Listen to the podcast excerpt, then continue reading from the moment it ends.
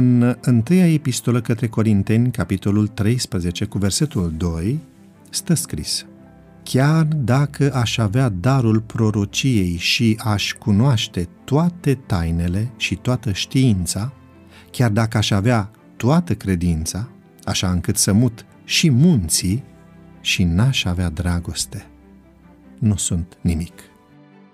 Chiar dacă aș cunoaște toate științele, dar nu aș avea iubire, este ceva zadarnic.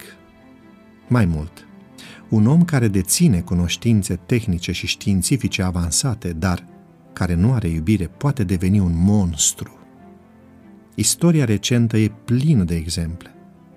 De fapt, Lucifer este un intelectual. Șarpele era cel mai inteligent dintre toate fiarele câmpului.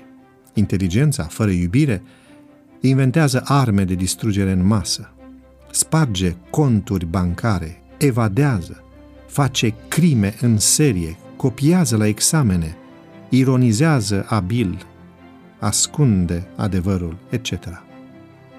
Așadar, chiar dacă aș avea toată cunoștința avansată a lumii, dar nu aș iubi, toată această cunoștință mă poate face luciferic. Sau pot să am toată credința și să nu am iubire. Lucrul acesta e mai greu de imaginat. Biblia spune totuși că este o combinație stranie, dar posibilă. Adică un credincios fără iubire devine un dogmatic neiertător, rău, rece, extremist, trădător. Un credincios fără dragoste este poate cea mai nefirească formă umană, cea mai contradictorie formă de a trăi pe pământ. Poate că Pavel ar fi inclus și cazul acesta când spunea că putem ajunge cei mai nefericiți oameni de pe pământ. Dar extrema comparației lui Pavel este atinsă atunci când spune că un martir, teoretic cel puțin, ar putea să-și dea trupul să fie ars, fără ca aceasta să conteze câtuși de puțin dacă nu ar avea iubire.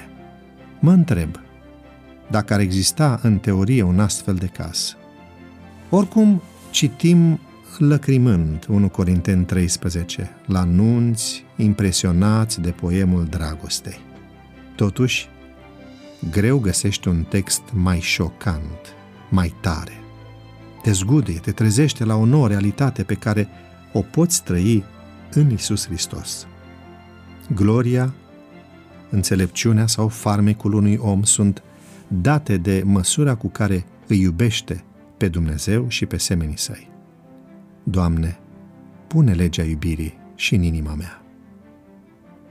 Iubește-i pe oameni așa cum sunt.